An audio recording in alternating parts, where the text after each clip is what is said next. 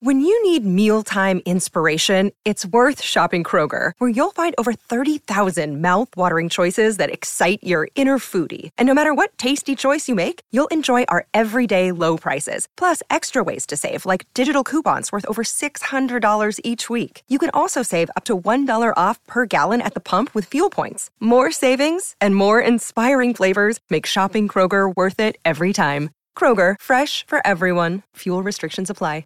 Oh, it's a goal. Who got the assist? Who got the assist?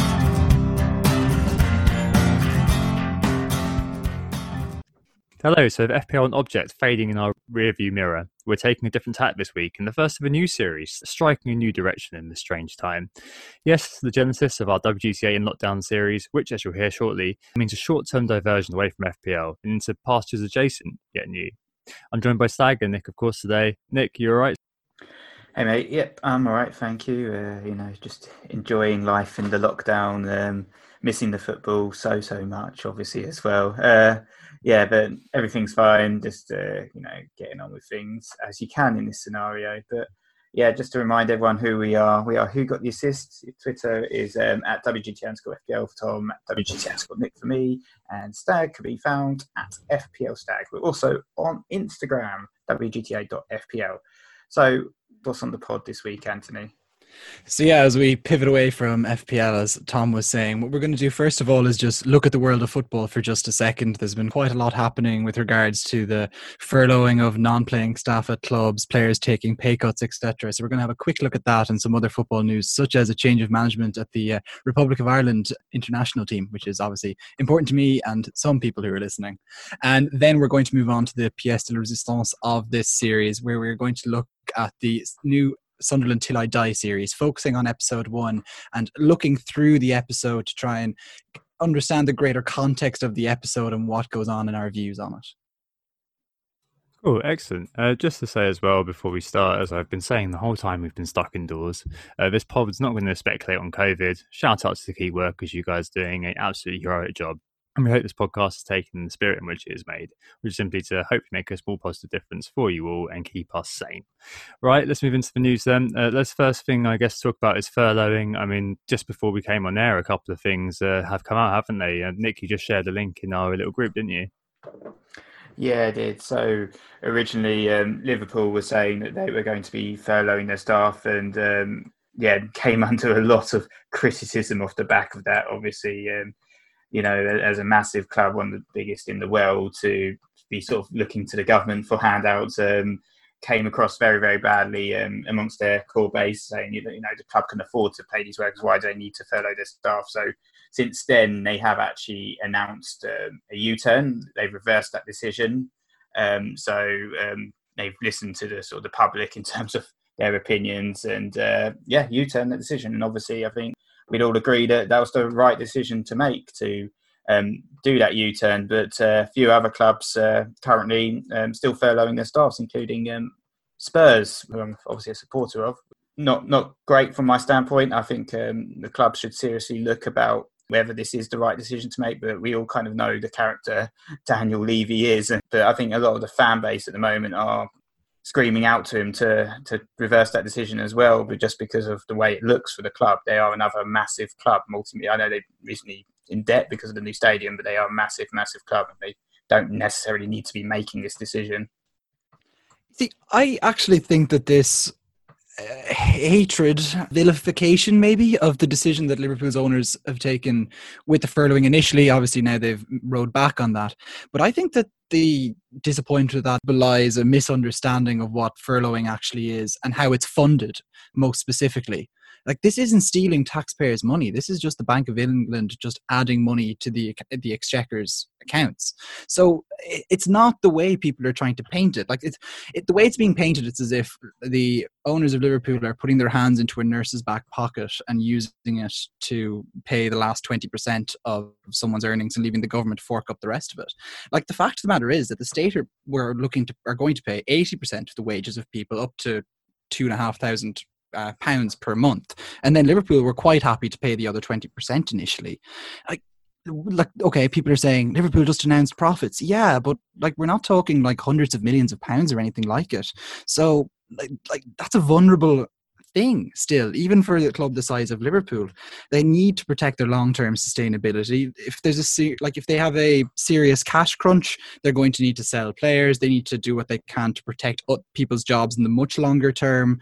They need to avoid, let's say, the drop in quality that would lead to other costs on the club, like needing to make more transfers, sackings, even layoffs of non playing staff. And there's just the big unknown element of this. How long is this going to go on? How long is Liverpool going to have to continue without revenue? And actually, Peter Moore even addressed this in his letter to fans when he was rolling back the decision. And just to give a full reading, in the spirit of transparency, we must also be clear that despite the fact that we were in a healthy position prior to this crisis, our revenues have been shut off, yet our outgoings remain. And, like almost every sector of society, there is great uncertainty and concern over our present and future. Like any responsible employer concerned for its workers in the current situation, the club continues to prepare for a range of different scenarios around when football can return to operating as it did before the pandemic. These scenarios range from best case to worst and everything in between. It is an unavoidable truth that several of these scenarios involve a massive downturn in revenue with correspondingly unprecedented operating losses. Having these vital financial resources so profoundly impacted would have obviously negatively affect our ability to operate as we previously have. What is the issue with Liverpool furloughing? I think I think for me, I think the main thing to highlight is the non-playing staff. Um, so it's it's really it's not, not really about the playing staff; it's about the non-playing staff. Basically, telling all these people that they're not going to be working. Obviously, they know they're not going to be working, but the whole scheme essentially it, it summed up quite well. Actually, if you read the Sean Ingle article in the Guardian, where he said about saving just one million pounds when you have an annual wage bill of three hundred and ten million pounds, and you paid forty three millions to agents last year, is, is not a good look. And I think that's that's the concern here, especially with Spurs as well. They instantly non-furloughed all their non-playing staffs, but no news at all about any of the playing staff who are all still earning two hundred thousand pounds a week for you know the highest earners within the team, and you know thirty thousand pounds a week for some of the other players. That's the concern there. I think you basically hit the nail on the head there, Nick. It's not a good look. Um, I think I've, i definitely have a lot of sympathy for Anthony saying there um, the scheme is basically being thought of as redundancy, isn't it? People are equating the two in their heads. So they're saying Liverpool are furloughing their staff. So people pass that as being Liverpool are making their non-playing staff redundant. That's that's not true, obviously. Um, but this is optics in a bad time, and unfortunately, nuance isn't the friend of a scared and irrational public. Um, I think the scheme was designed to stop SMEs from going under. Um, so to some extent, that's the worry, um, that a lot of people are looking at it and kind of thinking, you know what, the detail means that you're right, Stag, but it's fundamentally not the best look. I mean, Newcastle and Spurs, um, you know, Spurs and uh, Levy, Newcastle and Mike Ashley, you can believe it. You can believe they're going for the furlough option or, you know, trying to make savings however they can. But Liverpool, WTAF, basically. I think the perceptual damage, so we're talking about the abstract, the fluffy brand kind of stuff here, was really tangible. And that's why they made the decision Credit to them for changing their minds, by the way. A lot of clubs won't do that in the modern age. A lot of people won't admit, in effect, they're wrong. That's what the statement to me basically said in kind of convoluted business language. We were wrong. But, like, look, Liverpool have talked about this in the past about channeling Bill Shankly into their business decision making, and that you know he, his socialist in ethos is something that they consider with every decision they make. And would I say that they considered that with this decision initially? No, of course not. But it's this kind of abject just vitriol against furloughing, which is really protecting staff and Liverpool trying to make sure that when football eventually returns, they can take back on their staff again. Just think of the numbers, for example, that have come out from Manchester United's decision not to furlough. Okay. So they're paying 100% of the wages of 900 full time non paying staff. They're also paying the full salaries or payments that 950 other non match day casual workers would get plus another 3,000 casual match day uh, workers. A huge amount of employees, a huge amount of people that they're trying to protect the incomes of into the future at Liverpool. No, again, I see, I see why they're doing it, and I completely kind of see your point in terms of looking into the detail of what it all means. It's just at the moment, in terms of the brand, which is ultimately paramount because that's where the mar- that's where the market strength comes from. That that's why they made the decision whether I agree with it, I probably would have thought about it more in the first place in terms of what you said about Shankly, for example, and that sort of spirit of socialist hoi. Like, I, I just don't think uh, that that should have been done. I think that that was a very kind of ultimately naive decision to go for it because they should have thought about how that would have been portrayed and how that would have come out. And ultimately, even though in, in a rational way, yes, of course, it makes sense for them to do it. I think that probably they are going to have a little bit of uh, damage now, but I mean, with doing the U turn, I think that they probably made that a little bit better. Like, okay, so from that branding point of view, like it's unequivocal, of course, Liverpool shouldn't have made the decision they made in the first place. And as you say, credit for them for running back in it because it, it just didn't go with the ethos that they had. But th- at the same time, you can't say that, let's say, other Premier League clubs and especially other Football League clubs at far lower levels are going to need this. Like, there's so many of them are screaming out that they're going to go under at the lower leagues, especially if they weren't able to take a, take schemes like this furlough scheme. But at the end of the day, I think if you have a grievance with Liverpool being able or deciding to take on or to use that scheme in the first place, then really what you have an issue with is how the UK government actually phrased this furloughing scheme in a legal sense and who they allowed to take it. But it like it's not actually really taking money directly from the fight against COVID. This isn't Liverpool reaching into a doctor's back pocket, and it just, I just feel that that's been seriously misunderstood in the middle of all this. You wouldn't be suggesting that people are having to go at Liverpool for other reasons or having other agendas with you, Stag. That that would be absolutely unthinkable, wouldn't it? Um, Dear no, nobody does that. No. anyway, uh, should we move on from this bit? Um, so um, the, the, next bit is obviously the indefinite postponement of the season, um, and FIFA also earlier on today said that the 1920 season is basically extended to whenever they want, so it's got to be played out. It seems like, um, I mean, I think it's like 90 percent. We're sure that the season is going to be concluded in some way, shape, or form. Although an interesting character did weigh in, didn't he, Nick, today on the length of the season? Well, yeah, we've we've had Karren Brady. Um, we also had Harry Kane, and, and now we've had Luke Shaw. Luke Shaw's um, stepped up um, and given us his, his opinion on what should happen. He said the season should be voided. So uh, thanks, Luke. Um, you know, informative as always. Um, great um, expert advice there from Luke Shaw, saying the season's going to be null and void.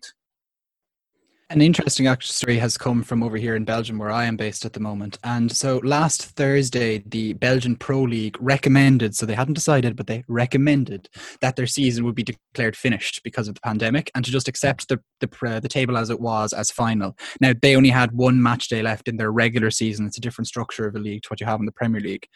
Um, but just to know, UEFA came out strongly against that on Friday, issuing a, jo- a, joint statement with the European Club Association and the European leagues, warning that abandoning domestic competitions at this stage is premature and not justified. So, for sure, right now, the consensus is to try and save the seasons across Europe. Yeah, cool. And speaking of uh, people coming in to save stricken areas, um, Mr. Kenny was uh, appointed uh, as the Ireland head coach manager. I don't know what the style is over there at the moment, uh, replacing uh, Mick McCarthy. And this is something that you would, you wanted to talk about at Lempstag. Is he going to turn those one ones and one nils into uh, one ones and two ones? What's he going to do? Or maybe even 4 0 losses, but it's going to be a bit more interesting at least. So, Stephen Kenny, uh, a name that many of you probably won't know, has been appointed as our manager, and Damien Duff, a name who many of you will know, is his assistant manager. So, I, I think you need to understand where Irish football is coming from to kind of get to this. So, in Euro 2016, we just about qualified and we took the oldest squad at that uh, tournament to the tournament. And I guess, look, we did get out of the groups, and that was miraculous in its own way. But the team that the time Martin O'Neill and Roy Keane were presiding over was definitely on its last legs. And so it proved in the Nations League where we were drubbed continuously by Wales and Denmark coming last in our group and stuff. Um, Mick McCarthy took over and sure, okay, he returned smiles and he was clearly a good guy that the manager or that the players got on well with.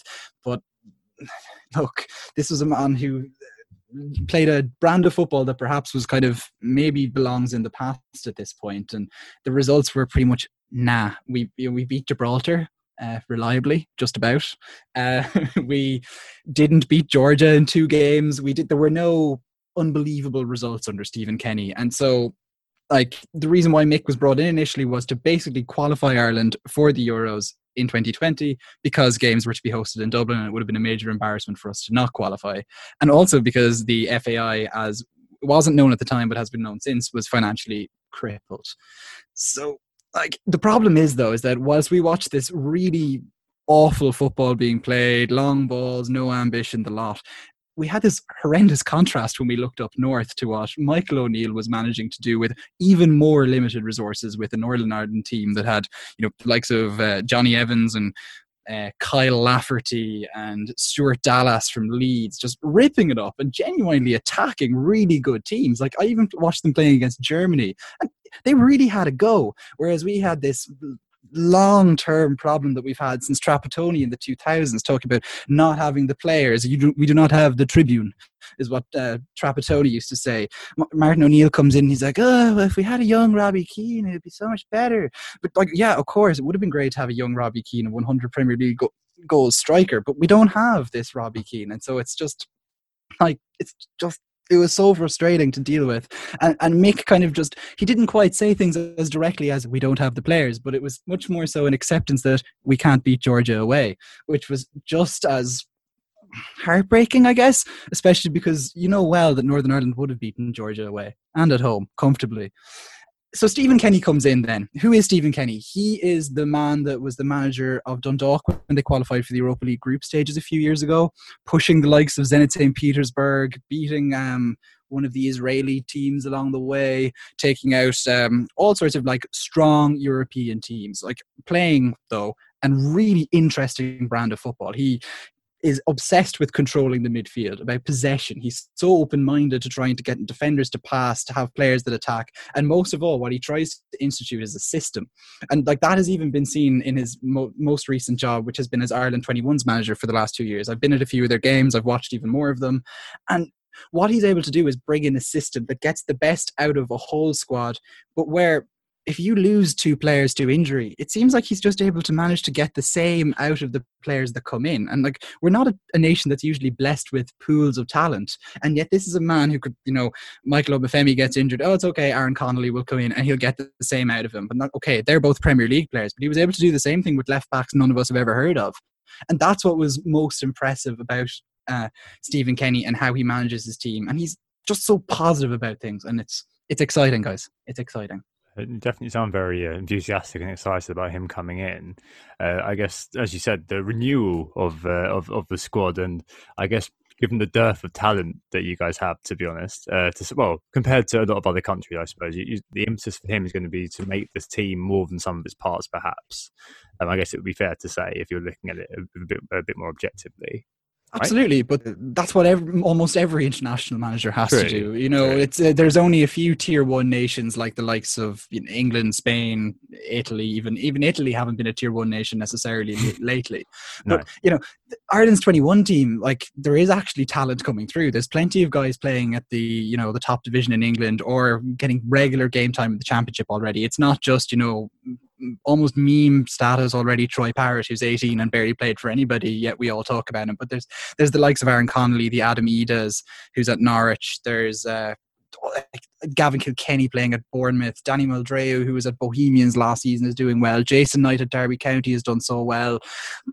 And Connor Ronan as well. He was a player who was out on loan in Slovakia and doing really well out there. It's just like there's such a there's such a different like mental approach to the game of football with this team and their ambition. I saw them playing Italy off the park in Dublin at a 21s game. And this was an Italian team that had players that we've all heard of. Patrick Cutrone played, uh, Moise Kean played. There was plenty of other players there who were playing Serie A. Zaniolo. Um, was Nick Zaniolo there? I don't think Zaniolo was there, but there but were plenty of... Oh, if he was there, you'd lost. Yeah. Possibly, but plenty of unbelievably good players to a Serie A quality. Yeah. played them off the park. Cool. Well, it sounds it sounds like an exciting time for Ireland. Uh, watch out, Northern Ireland, I guess. Euro 2021. Indeed. Right. Okay. Um. So let's let's move move that on there then to uh to WGTA in lockdown, featuring uh, for the first few pods, a Sunderland till I die. Uh, we're going to start with series two. First, we talk about is why are we doing this. So obviously there's no FPL and it's time to spot from you guys that we're now openly just podcasting for our own amusement and to stop us going insane. Uh, basically, is what I said at the top of the pod. Obviously, we do want you to listen. Hope we entertain you, uh, but obviously our main subject matter doesn't exist at the moment. So at the moment, we, we've got a choice. Basically, we can kind of keep talking about you know what we've been talking about do a mailbag and things like that, or we can try to do something else, come up with something a little bit more, bit more novel, bit more, a uh, bit more interesting with something to die, we're hoping that if we kind of go through kind of each episode and uh, talk about some of the key salient points, hopefully that would be a little bit insightful, a little bit interesting. Um, obviously, we'll be back to FPL as soon as possible, though. Um, but over the next six weeks, um, we're going to go episode by episode, uh, summing up our thoughts, um, and we're kind of narrating the episode to some extent in the style of kind of the Great Generation podcast and stuff like that. Uh, before diving into some key points at relevant times, so there's, there's a sound bites and stuff. I'll be doing some magical editing a different approach we're taking. It's not our usual FPL podcast, but you know, we, we fancy doing something slightly different. Um, we're all watching Sunderland until I die, as I said in the intro. We're we're all missing the football, and you know, we can watch watch the football um, as we follow um, the series. I think um, both me and Tom have only seen the first episode so far, so it's very much a fresh take for us. I think Stag um, has seen a few more of the episodes. We've all watched season one as well, so we'll be um, recapping a little bit on what happened on season one. I think before we uh, we crack on. Cool. Right, let's take a break there, and we'll pick up uh, at the start of season two, episode one, A Role in the Renaissance. Who got the assist? Who got the assist? Okay, so we're back, and it's a 43 minute episode, the first uh, episode in series two of Sunderland Till I Die, A Role in the Renaissance. Obviously, it starts with a last time, uh, last season. And uh, Anthony, can you fill in for how it started? Last season it was a season in the championship. What was meant to be a positive promotion story ended up actually being a dramatic relegation story which we were all on tenderhooks really watching and was brilliant. Uh, it was a threadbare squad. There were cutbacks. We got to see the human impact on players and on the fans themselves. We saw jason steele go from optimistic goalkeeper to shadow of himself in no time. We saw local boy george honeyman close to tears at relegation when it all went so so wrong at the oh. end oh. as their season went from bad to worse their home form was terrible the fans turned against them for periods and then we also had star of the show martin bain the chief executive who at first was introduced to us in that season in that season um, having his morning swim. But by the end we saw him leave to a crescendo of booze and cursing and the fans. But yet the fans turned up for the final game at Sunderland in their droves like a mother that always loves her kids. And it, it was stunning that you know you kind of saw this club that there was so much soul there. And so then it ended with the new crowd coming in and this club being sold and hope yet again abound as Sunderland started in League One. So. Yeah, I felt like that end of the season one was just uh, absolutely gut wrenching when when you saw them all sort of down the pub, like crying, singing, sort of take my heart, take my whole life too, and just everyone just being absolutely devastated. I just remember like the emotional impact really hit me, and I wasn't even a Sunderland fan. And you know, you saw, as you said, Martin Bain leaving, being sworn at, Chris Coleman saying, "I'm a I've got five kids, mate, and getting in a fight with that fan that was abusing him. It was a oh, yeah. quite a, quite a dramatic ending to it all. And as you said, yeah, it started with so much positivity, even though we all kind of knew what was going to happen. We all had it kind of gut wrenching feeling in our stomachs as we watched along. Yeah, I, th- I think the whole thing commoditized Schadenfreude in, in watchable content, didn't it? Um, but yeah, the series two starts with Ellis Short selling to a consortium uh, fronted by uh, Stuart Donald, obviously, and uh, a, a, little interview with them at a press conference. Him, uh, Stuart Donald, and his uh, sidekick uh, Charlie Methven, uh, who memorably says the piss take party stops now. And the series opens indeed with Charlie telling, who we presume is his marketing team, saying how forty million pounds is being lost per year. he said this is a failed up business. This was hundred percent. We'll discuss this guy a little bit later on in the pod. But it turns out in the in the meeting as well, but no one had read the detail of the dire straits of the club. He exhorts his team to be part of the team that turn around Sunderland Football Club. Do something memorable in your career that you look back on in 20 years' time and you say, I was part of the team that turned that club around. And this is kind of the Peter Griffin, he said it moment as he name checks them having a role in the Renaissance. He, does, but what I think is so interesting about this is that you know a lot of the time there might be takeovers or business leaders kind of come in and they'll talk about the need for cultural change that people need to you know own their work or whatever. But I think you see that like there, there actually is a need for them to maybe you know own it a little bit more that nobody knew that the club's interest payments of 7 million pounds per year were equal to their whole entire ticket revenue for the season. Like it, it was so stunning. Like you know that's the people who are selling the club to the fans, and they didn't know that basic point. Yeah, exactly. I mean, we can build that into discussion on Charlie in a little bit. Um, but it definitely is true that what the club was like is, I think, clear from that from that sort of little insight. In they they literally had no idea, did they? Hadn't bothered to read the uh, the little pat that he put together for them.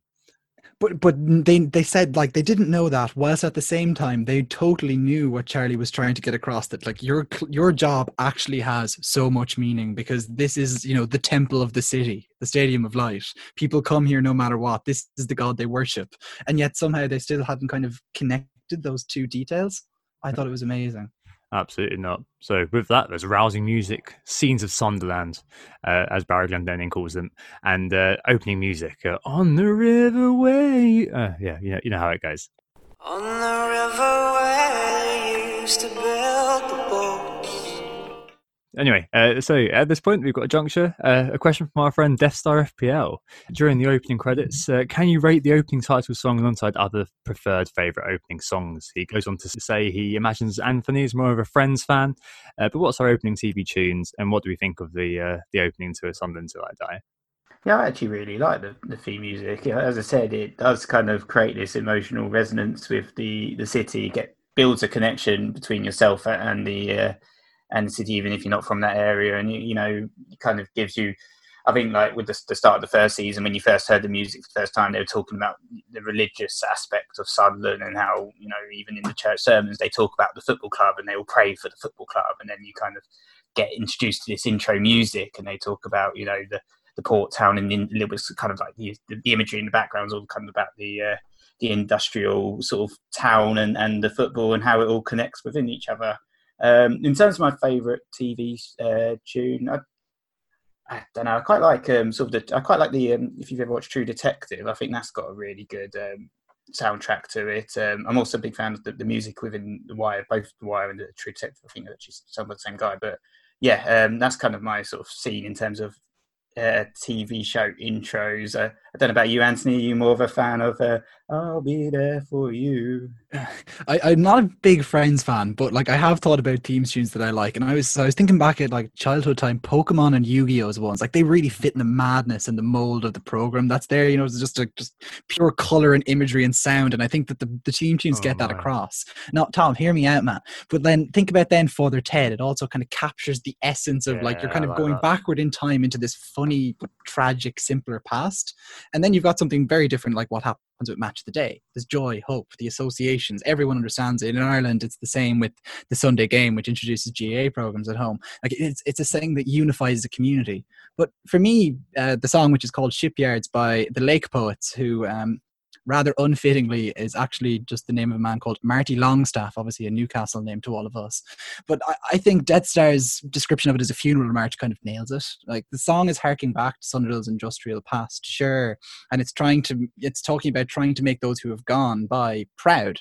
But like, okay, it works because Sunderland's story has been very sad of late as a club, but I don't think it fits the really vivacious, ebullient reality of that club, uh, like what it thinks it is, what it wants to be, and what its fans somehow still are. For me, it's almost like it's knowing, isn't it? It kind of, as you as we said, it, it always introduces itself full of hope, and as that hope sort of dissipates through the season, like it goes from being kind of quite funereal to really fitting the, the what, you expect from the episode's content as things do go downhill.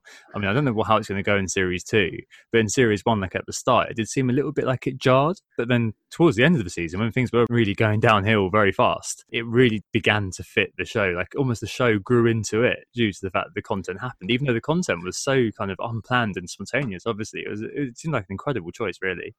Well, maybe for season three, that might be another thing that Charlie Methven um, looks to change as they try and create, create a new image for Sunderland, perhaps. Yeah. No, indeed. All right, and uh, my favourite uh, entry to any show is uh, Hollow Talk, uh, Choir of the Young Believers, which is the opening of the bridge, um, which is a, a similarly sort of somber, uh, funereal start to a show, but obviously that's a Scandi noir, so it's absolutely perfect for that. Um, Anyway, though, back to the show, and we open in June 2018. We're in Stuart Donald's bathroom, and he's talking about the vitality of promotion, how important it is. And he does this kind of hearty, kind of fan service bit to the camera.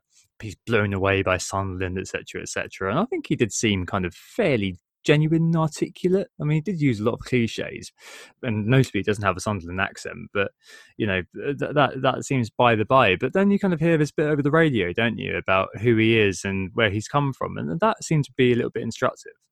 Who is Stuart Donald? businessman from Oxford. Uh, he runs an insurance company, but he also has a 10% stake in Oxford United, who play in League One, which is the division that Sunderland will be playing in. So that felt a bit breezed over almost, didn't it? As if they kind of said, you better not talk about this. It's a bit of a red line. I think that's a bit of a moment for discussion, isn't it? Because club ownership, Stuart Donald, as you heard, 10% of, of Oxford United, and he sold Eastleigh to now himself ownership. He's basically a serial owner, isn't he?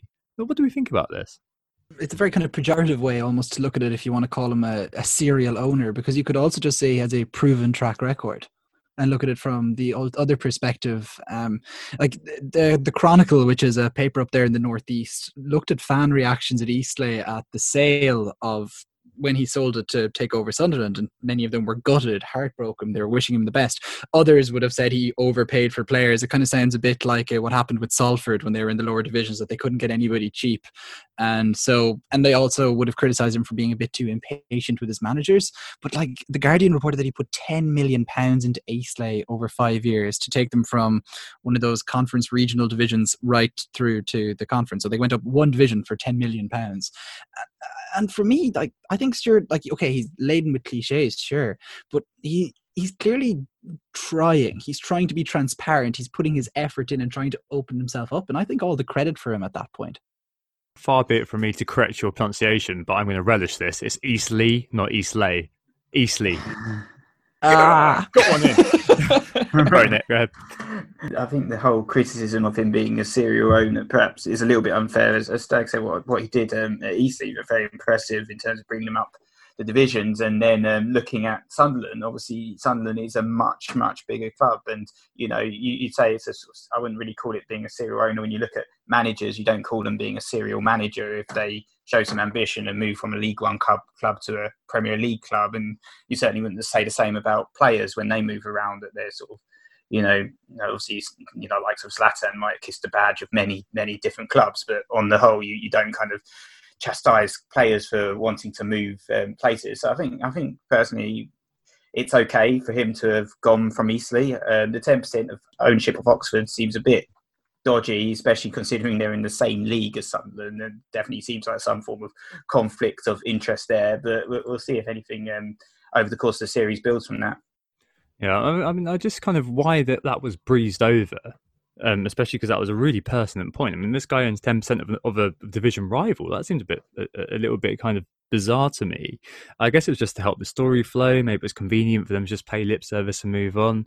I mean, on ownership, I did have a little look, and obviously you've got examples of owners owning clubs in different countries. You know, Evangelos Marinakis, who owns Forest and Olympiacos, for example. The City Group obviously own lots. Um, but in the in England, you seem to be able to do something a little bit different, which is to do what Stuart Donald does or did, or I don't even know. I think he still does have both those stakes, and that you can own a little bit of two clubs in England, an owning of 30% or more is defined as being controlling. Whereas under UEFA rules, you can actually own 100% of one club and 49% of another because they define controlling as being 51% of a club. So that allows a loophole at the moment where you can say, okay, I'm actually not a controlling stakeholder, so I can have fingers in multiple pies effectively it kind of goes back to what we are talking about the furloughing almost because it kind of it's just not a good look is it? And i think that maybe that's why they sort of um, breezed over it because getting into it would have been a whole kind of sub chat in itself which is perfect for something like this but maybe for the show it would have arrested the momentum of the narrative which maybe which is why they didn't really go into it. But i don't know i think for a lot of people i think it was a hornet fpl spoke to me earlier on today when i said we were going to do this and he said that like that but didn't really sit right with him. And you know, it's just something that I picked up on uh, the second time watching, taking notes of this, and I thought, WTF, I, I can't believe I've heard that. I call me commercially naive, but why would it necessarily be that important? Like, it'd be one thing if he was a ten percent uh, owner of Oxford United, whilst at the same time somehow in some sort of CEO role at that club. But the fact of the matter is that you know his his pocket is really on the line at Sunderland, a club that he's taken over and put his own money into. Whereas Oxford United was his boyhood club, one that he's put a bit of money into. But at the end of the day, it's not going to be the the sort of thing that's going to bring him untold riches. Like at the end of the day, his bread is buttered in Sunderland, and ten percent is a pretty inconsequential stake as far as I'm concerned. Yeah, yeah, I think I, I can see both arguments. To be honest, I, I, kind of agree with you there in terms of what you said. It is perhaps it's inconsequential that he's invested in his sort of previous club, and he does have some form of ownership. I think it's just it's just a very interesting to see how this develops, and particularly if they are um, they do show some clips of um, Sunderland playing Oxford, whether that topic will be addressed again late, later on in the series. Cool. All right. Um, anything else on that bit? Or move on.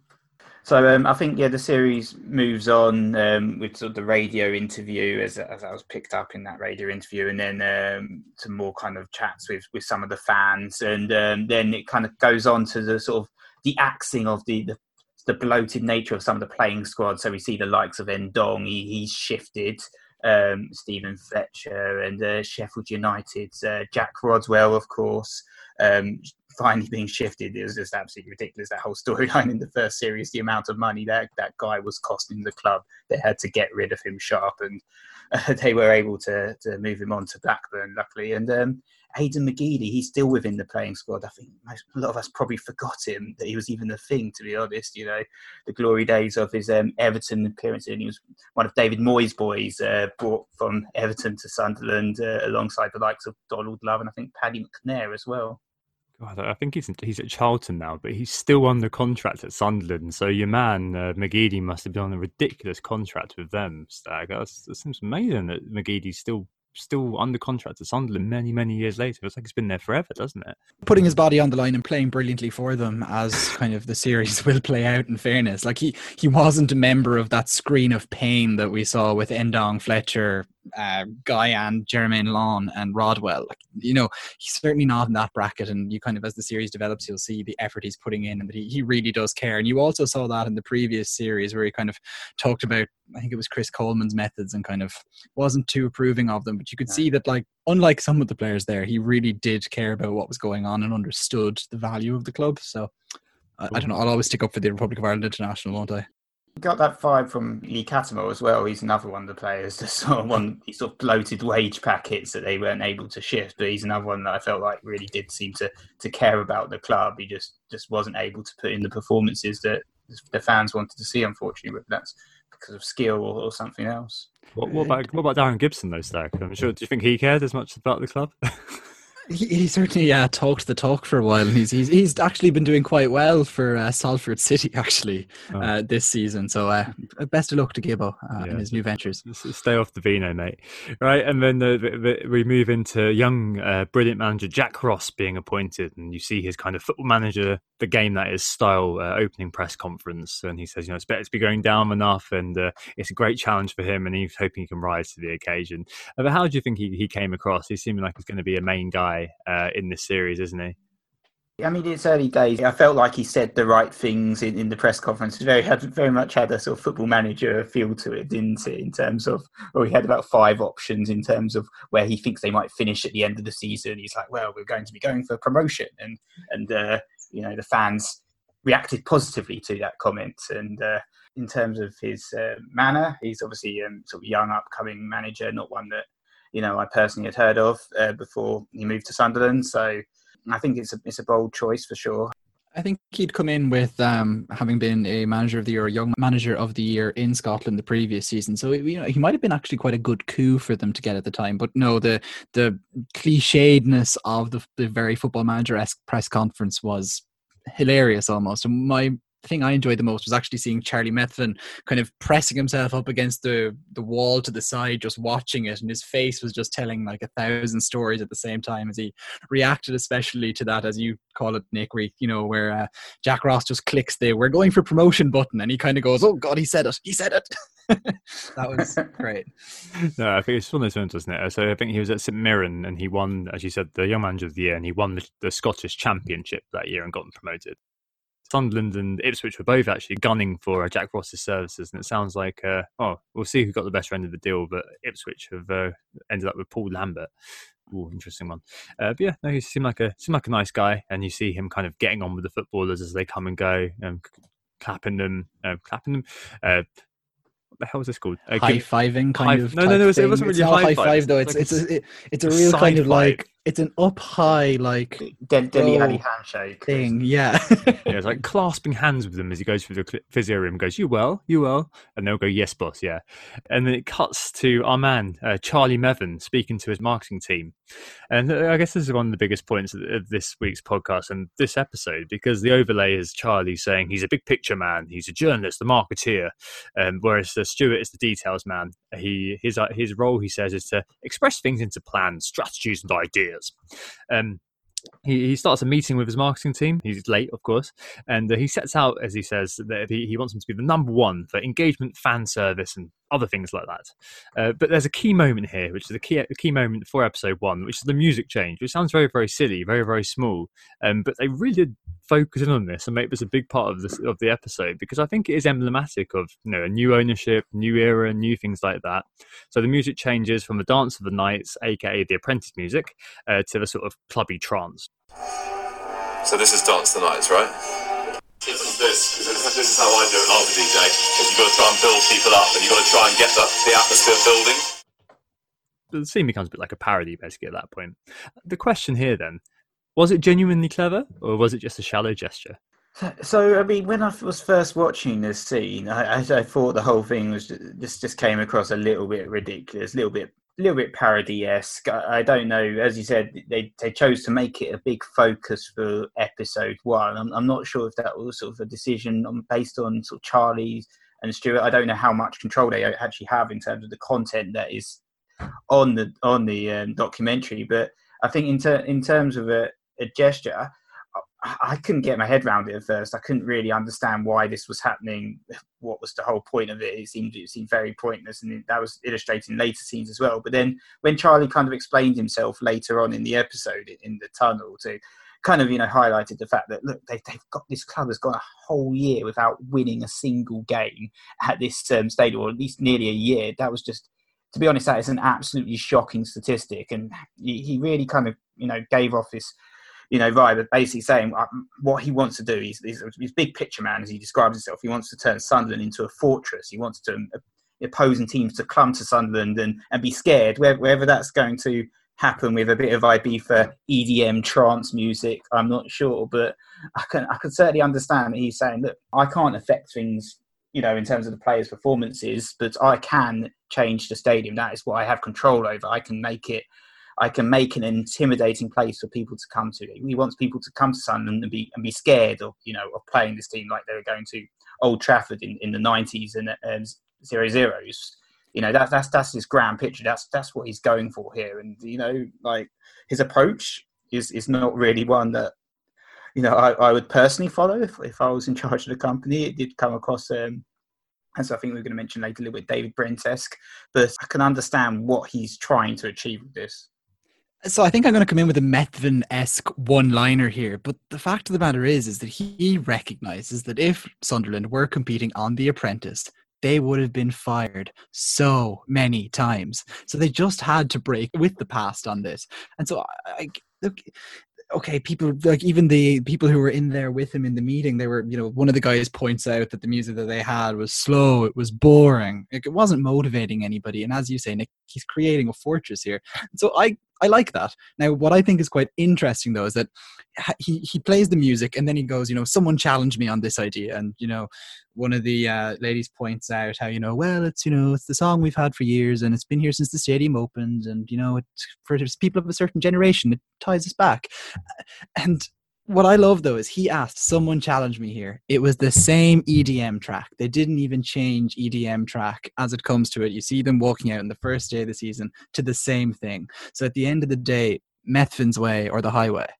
Yeah, no, I think that's definitely true. I think he'd made his decision, um, and that he was basically just going to legitimate it through some sort of pseudo democracy. Um, but as anybody who's ever worked in the business under one entrepreneur knows, it's not a democracy; it's a dictatorship. A benevolent one, but it's a dictatorship. Um, but yeah, it felt it felt like a statement sacking almost to me. Like it was a demarcation of a new era, and uh, you know, every manager does kind of, uh, I guess, in, in football terms, every manager does scapegoat a player or has been known to to assert his authority, uh, be it behind closed doors most of the case, or if you're someone like Jose Mourinho throwing a player on the bus like in Don Ndombele. Um, I was actually once the designated sta- statement sacking myself uh, for a, a, CEO to assert authority at a past job. Yeah, when I was uh, my first ever job, I was a young upstart um, who dared answer her back uh, that I thought that she was. She told me to do something. I said, "No, I don't think that's actually the right thing to do." Turned out I was right, um, but she tried to sack me over it. Um, I had to write a grovelling apology I didn't really mean, and then uh, soon left. But yeah, um, so yeah, um, but I think it does seem to be something that's done that people do want to make one statement, which is kind of cosmetic in some ways, but in other ways does have that sort of profundity to it. But I guess kind of a nice further avenue avenues talking about Charlie a little bit more because he is an interesting character here, um, in terms of what Nick was saying about his personality, his persona, I suppose, and how that sort of comes across. And friend of the pod, uh, James Correll, speaks to this. We're not going to do this, but here's the question he asked, which was rank these bosses Charlie Methven, Stuart Donald, Martin Bain, David Brent, and Jeff Lintonator Linton uh, from the Train Guy.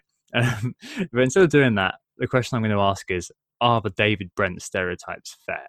Um, do we think that they're merited? What is our view of, of this guy? I mean, I'm sure it will change over the course of the series and we'll come back to it. But in terms of this guy, I mean, is it fair to kind of characterize him as that kind of person straight away? so for me the the key with david brent is that you know you're trying to be this pally friendish mentorish person whilst at the same time you think that all of your staff find you funny that they enjoy your company that they want to be around you that they respect you but at the end of the day they think you're just pretentious arrogant and mean I don't think that Charlie Methven is under any illusions about maybe how he's coming across, but he's trying to kind of win respect by winning almost. If he was, if he was a football manager, that's what he was trying to do. You know, it's like if we turn this ship around, then they'll come back on side. And so it's it's not the classic Brentism in that sense that he's he certainly doesn't think they like him now, but he thinks he'll make them like him. Yeah, that's the thing. I think the reason you, you make those comparisons is because of the way he's acting around the camera. And it'd be very interesting to see how he acted if that camera wasn't there, whether he'd have, you know, performed. Because it, was, it almost felt like a performance in front of the cameras. I, am going to make a point. I'm going to say to the guys, do you know the answer to this question? You should know the answer because he knows the camera's watching him, or he's going to say, someone challenge me on this, you know, quite assertively. Like, I, I just can't see that an individual would act that way if the camera wasn't there. That, that was kind of my only kind of comparator between David Brent. But I think otherwise, I think it's probably quite an unfair comparison because David Brent, you know, anyone who's watched The Office knows he's an idiot and, uh, you know, tries to be pally and tries to be funny and, and evidently fails epically. And that's not really what Charlie Methven's about. He, he's more about the business. And you, you can see that's his end goal. But you know, it did come across a, a, little a little bit like a caricature, slightly. I think partly because the camera was there. Yeah, I mean, he says, I need everybody to see what good looks like. And then I think that that kind of informs, as Nick says, the performance that he puts on.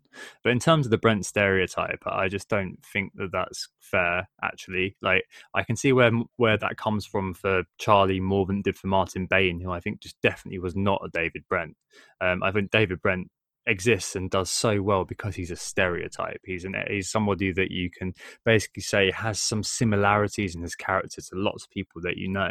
Bain felt a lot like a lot of directors that I've come across in my career who, and he particularly was just having a really hard time, and I felt genuinely sorry for him. Um, and I felt that David Brentford, Martin Bain felt like something that people reach for when they hadn't been exposed to somebody like this guy before, and kind of were just looking for a stereotype to kind of help them relate to this person. And they a lot of people did reach for Brent. I didn't quite get that. Uh, with Then I definitely can see that a little bit better. But I guess in his defense, sometimes you do have to have a structure in place, and the language of business is often buzzwords. Um, and you know, uh, I know it doesn't sound particularly cool, but a lot of the time these phrases circle back, revert, um, they got ducks in a row, like all these sorts of things. They exist for a reason because it gives everyone a frame of reference to talk on. And I just ask, is the FPL community that dissimilar? Like I often get people picking on me if I use a, an unfamiliar word, which is part of an expanded vocabulary that people aren't used to. You know, for example, someone like Adam Hurrey, uh, football cliches. His whole account is based on the fact that we all use a shared lexicon, and it's the same in business as well. People do use the same phrases, and they use them for a reason, so everybody knows what they're talking about even though it does sometimes come across as, as pretty cringeworthy. Like arrogant, yeah, I can see that, but equally, like why do people see that as well? I I don't think he actually pervades too much arrogance per se. He's not like nasty or anything. It's just stereotyping a little bit. Like, but I guess uh, uh, kind of to Nick's point, like, how else would you want him to act? Would you want him to be nervous? Like, everyone would be having to go at him saying he's a bit sniveling, you know, a little bit kind of cowardly. If he was like a schemer, everyone would be saying, "Oh, he's basically Petyr Baelish. He's basically a devious guy." Like, it's it's very no win for him. I kind of feel. But one thing he does need to do is ditch the pastel chinos as soon as possible because they make him look an absolute twat, don't they? Really? See, I think he reminds me actually of Jurgen Klopp.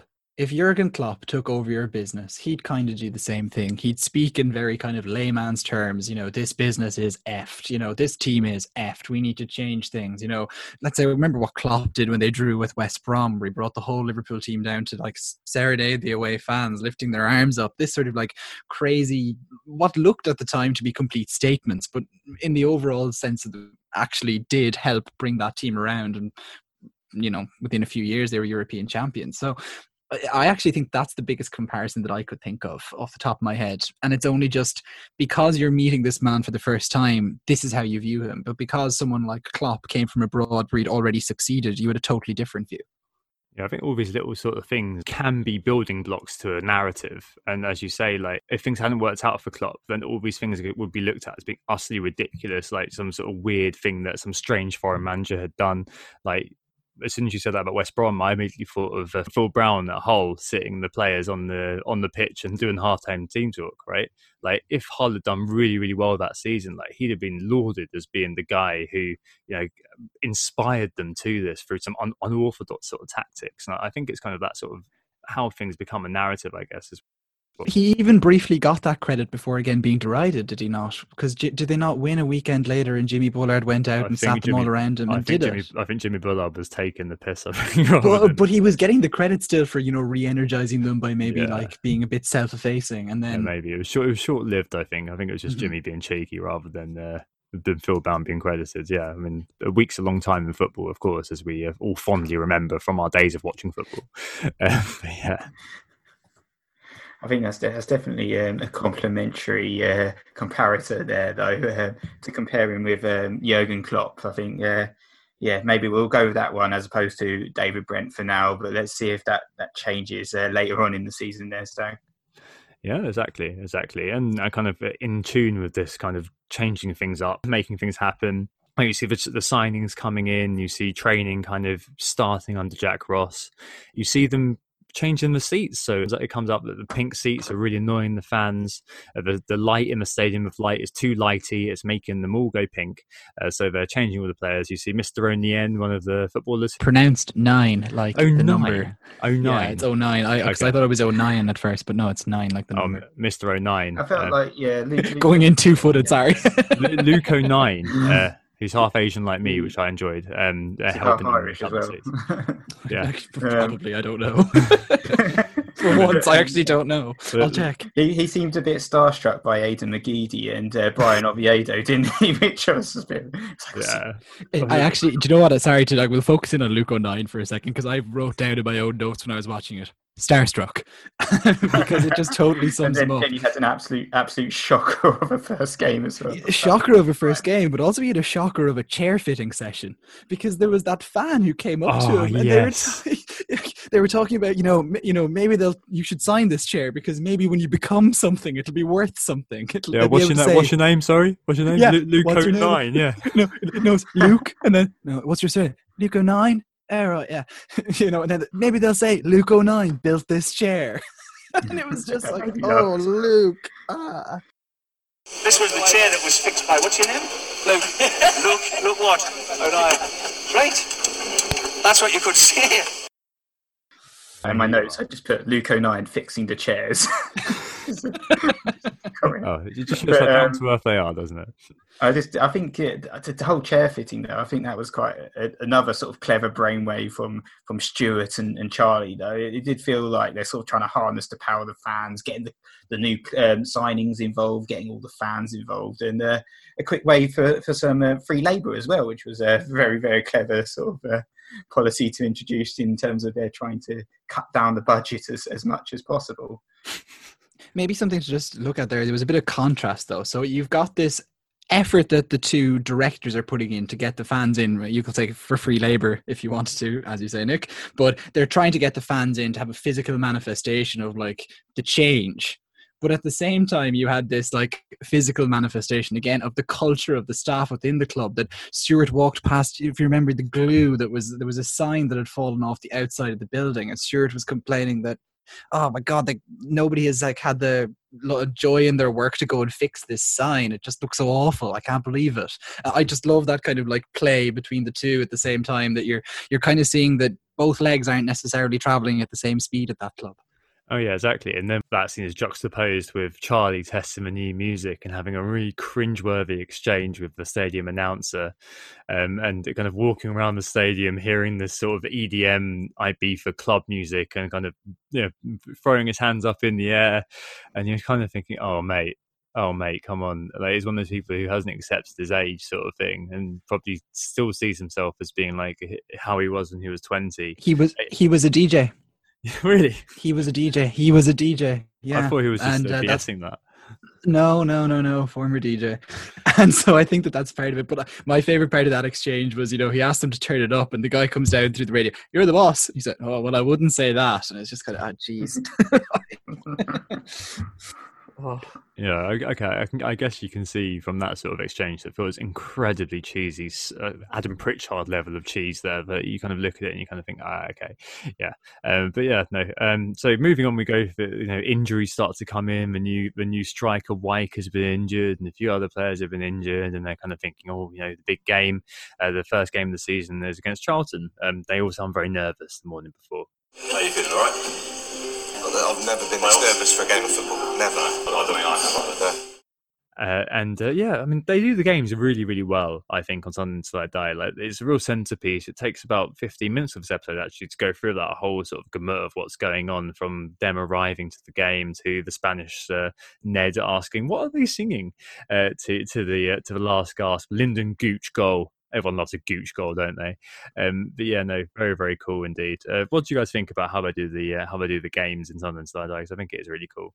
Yeah, I really like it. I think it was, it's very interesting to spend so much time on one particular game, and they did, did that quite a bit on, in the, the, last series as well. Sort of these focal points, these focus points, and you get to see the, the board members as well um, at half time going to their private room, all kind of getting quite worked up, quite agitated, and you, you kind of see the fans as well. You didn't see as much of the fans this episode you have done previous series, but um, yeah, it's uh, I, I do really like the way they focusing on the match. I couldn't, I had no idea what the score was going to be, to be honest. I don't know if you guys had any idea at all, but that kind of adds a bit of drama to the occasion as well. None of us can watch any real football at the moment. So, yeah, yeah, I thought that was really effective what I thought was really effective about that whole pre-game part, actually, there was really nice cinematography around Sunderland, etc., etc. You know, showing the the the city getting ready.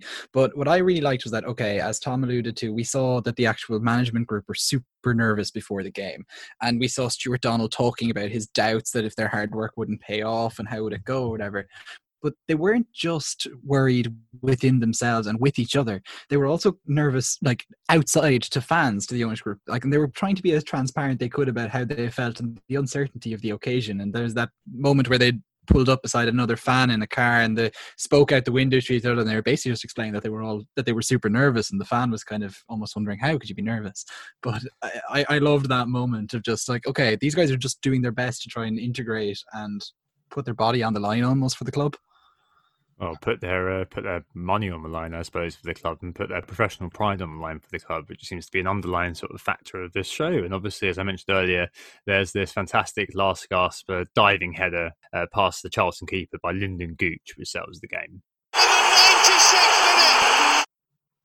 And then as kind of we fade out, we have uh, our man Charlie uh, providing this sort of overlay. He kind of starts to talk about as the fans all cheer deliriously uh, what they're trying to do. Our job to keep ourselves steady, even while around us emotions are swirling. He he kind of reminded me of the tree people in the Lord of the Rings because he's talking about how, you know, we need to be steady while people are emotional. We need to still the turmoil and we need to harness the passion of the fans. He really reminded me of those tree people that it's just like, you know, no matter what, we will be slow and deliberate and we will be we will think about what we do and try to not just lose our minds. I, I kind of liked it again. Okay, there's cliches, etc. But I still kind of like the message he was trying to get across. It wasn't just like I'm as delirious as the rest of you. Let's get on the roller coaster and see where we go. Sunderland have had enough of that. Oh, like, like the Ents for you. For me, I was thinking Rudyard Kipling. If you can keep your head while those around you are uh, losing theirs. I, I, thought he was going to finish the line because he had like half of a line and he didn't actually go for the rest of it. But yes, I saw that. Yeah. Yeah. But yeah. No. Uh, I said harness the passion of the fans, and if we get that right, the intent, the intensity, and emotional support can be an unstoppable force. He says to end it on a horribly cringeworthy Brentism. It did, definitely felt rehearsed that line, didn't it? But as you said, he, he did. Uh, you could tell the vibe that he was going for in terms of what the message he's trying to portray, at least. Yeah, patient and considered in the face of delirium. I think probably is about right. So that takes us to the end of episode one. Did we like the episode, guys? Yeah, I think it was a pretty solid introduction. Like there was an awful lot of new things to take into account with this. Like there was a new manager, a new squad, a new ownership group, new chairs, new music, an awful lot of things to kind of get acquainted with. And I thought they did a pretty good job of bringing us through that and into the first game of the season, which was, I guess, the perfect kind of Cinderella story for day one. Yeah, yeah, I, I agree with you. I really like the episode as well. It's actually, in terms of the football documentaries that I have seen, it's certainly been the best one of the bunch. I've only seen seen the Salford one, uh, Leeds one, and Manchester City one, but I feel like this this is definitely sort of the best, and not just because of the, the sub story element to it, but just in terms of the cinematography and everything that goes with it. Yeah, it's very good. I thought as well. And 43 minutes. I think the next episode that we'll cover next week um, is only about half an hour. So, yeah, quite, quite a long introduction, but introducing all those things, as Stag said. And uh, key takeaways, I guess, from this episode as well. Uh, the first thing is to see whether Charlie can implement what he's talking about. So often you get loads of people at companies who are all fart, no poo. Uh, we'll talk a lot in uh, conference calls and we'll talk a lot in working group meetings about what they're going to do. And you find out two weeks later they've done absolutely nothing. So it'll be interesting to see whether Charlie does do that.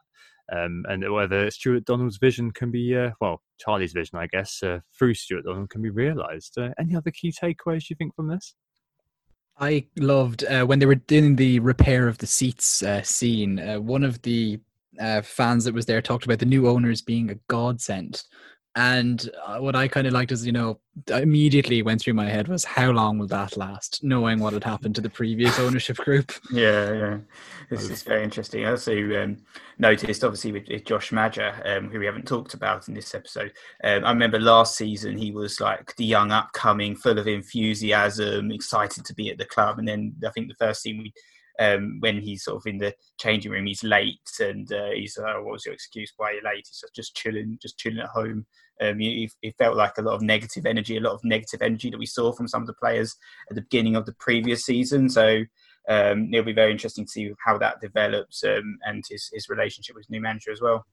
Yeah, some foreshadowing there. It may be said. I can see Stag like the, there's a particular moment there actually just as the as uh, jack ross keeps walking out of the room and maja looks across to forgive me i don't remember which of the other players and the two of them kind of make eye contact and you kind of know that they're yeah. both like oh that those handshakes or whatever you want to call them they were naff weren't they? You know they're immediately they've just written them off. there was, there was certainly a, a look between the two players yeah. Yeah they left that in didn't they? Just a tantalizing moment that the camera lingered just that second too long just to kind of show you that, that they wanted you to see that uh, that exchange between the players, the unspoken exchange, of course. I think it contrasts quite well with, George Honeyman, who, who, who sort of like he came across Hyman, sorry, who came across um, the sort of best out of all the players in the first season, the, the player that wears um, sort of his heart on his sleeve and was given the uh, the captain's armband. Yeah, no, absolutely. Cool. Well, I hope you enjoyed that. And we'll be back you know, next week to talk episode two um, that would be kind of the way we do it. We'll kind of narrate, in some senses, our way through the episode and take some pit stops during it, uh, just to talk through some key points. So, for example, you know, tonight we're talking about the ownership issue and also uh, talking about um, Charlie and his sort of uh, way of approaching uh, way of approaching things. Thanks very much for listening, guys, and please do give us any feedback or any thoughts that you want. I think we we kind of see this as like a, a, great opportunity to kind of almost explore the world of football with Sunderland Till I Die almost as like the conduit that kind of just brings us along the way. And I think there's an awful lot of really interesting themes. I think I'm the only one here who's watched the whole series straight through um, already, and there's an awful lot to consider and unpack. To use one of another one of those uh, directorisms as we go through this, and it's it's actually a brilliant series. So yeah, I'm certainly looking forward to, to watching the rest of it, and I think I'll probably be doing episode by episode as as we pod, um, just so my opinions aren't too biased. Even though I do know what happens with Sunderland at the end of this particular season, um, but yeah, um, that was that was fun to do anyway. And uh, just to say who we are, um, we are Who Got the Assist. Twitter at WGTA underscore FPL, at WGTA underscore Nick, at FPL Stag, um, and we're on Instagram, WGTA Spot FPL. We'll be back next week to talk about episode two, the old fashioned way. Well, I'm not going to assist you with anything again, but stay safe and we'll speak to you very, very soon. Cheers. Salon. Oh, it's a goal. Who got the assist? Who got the assist?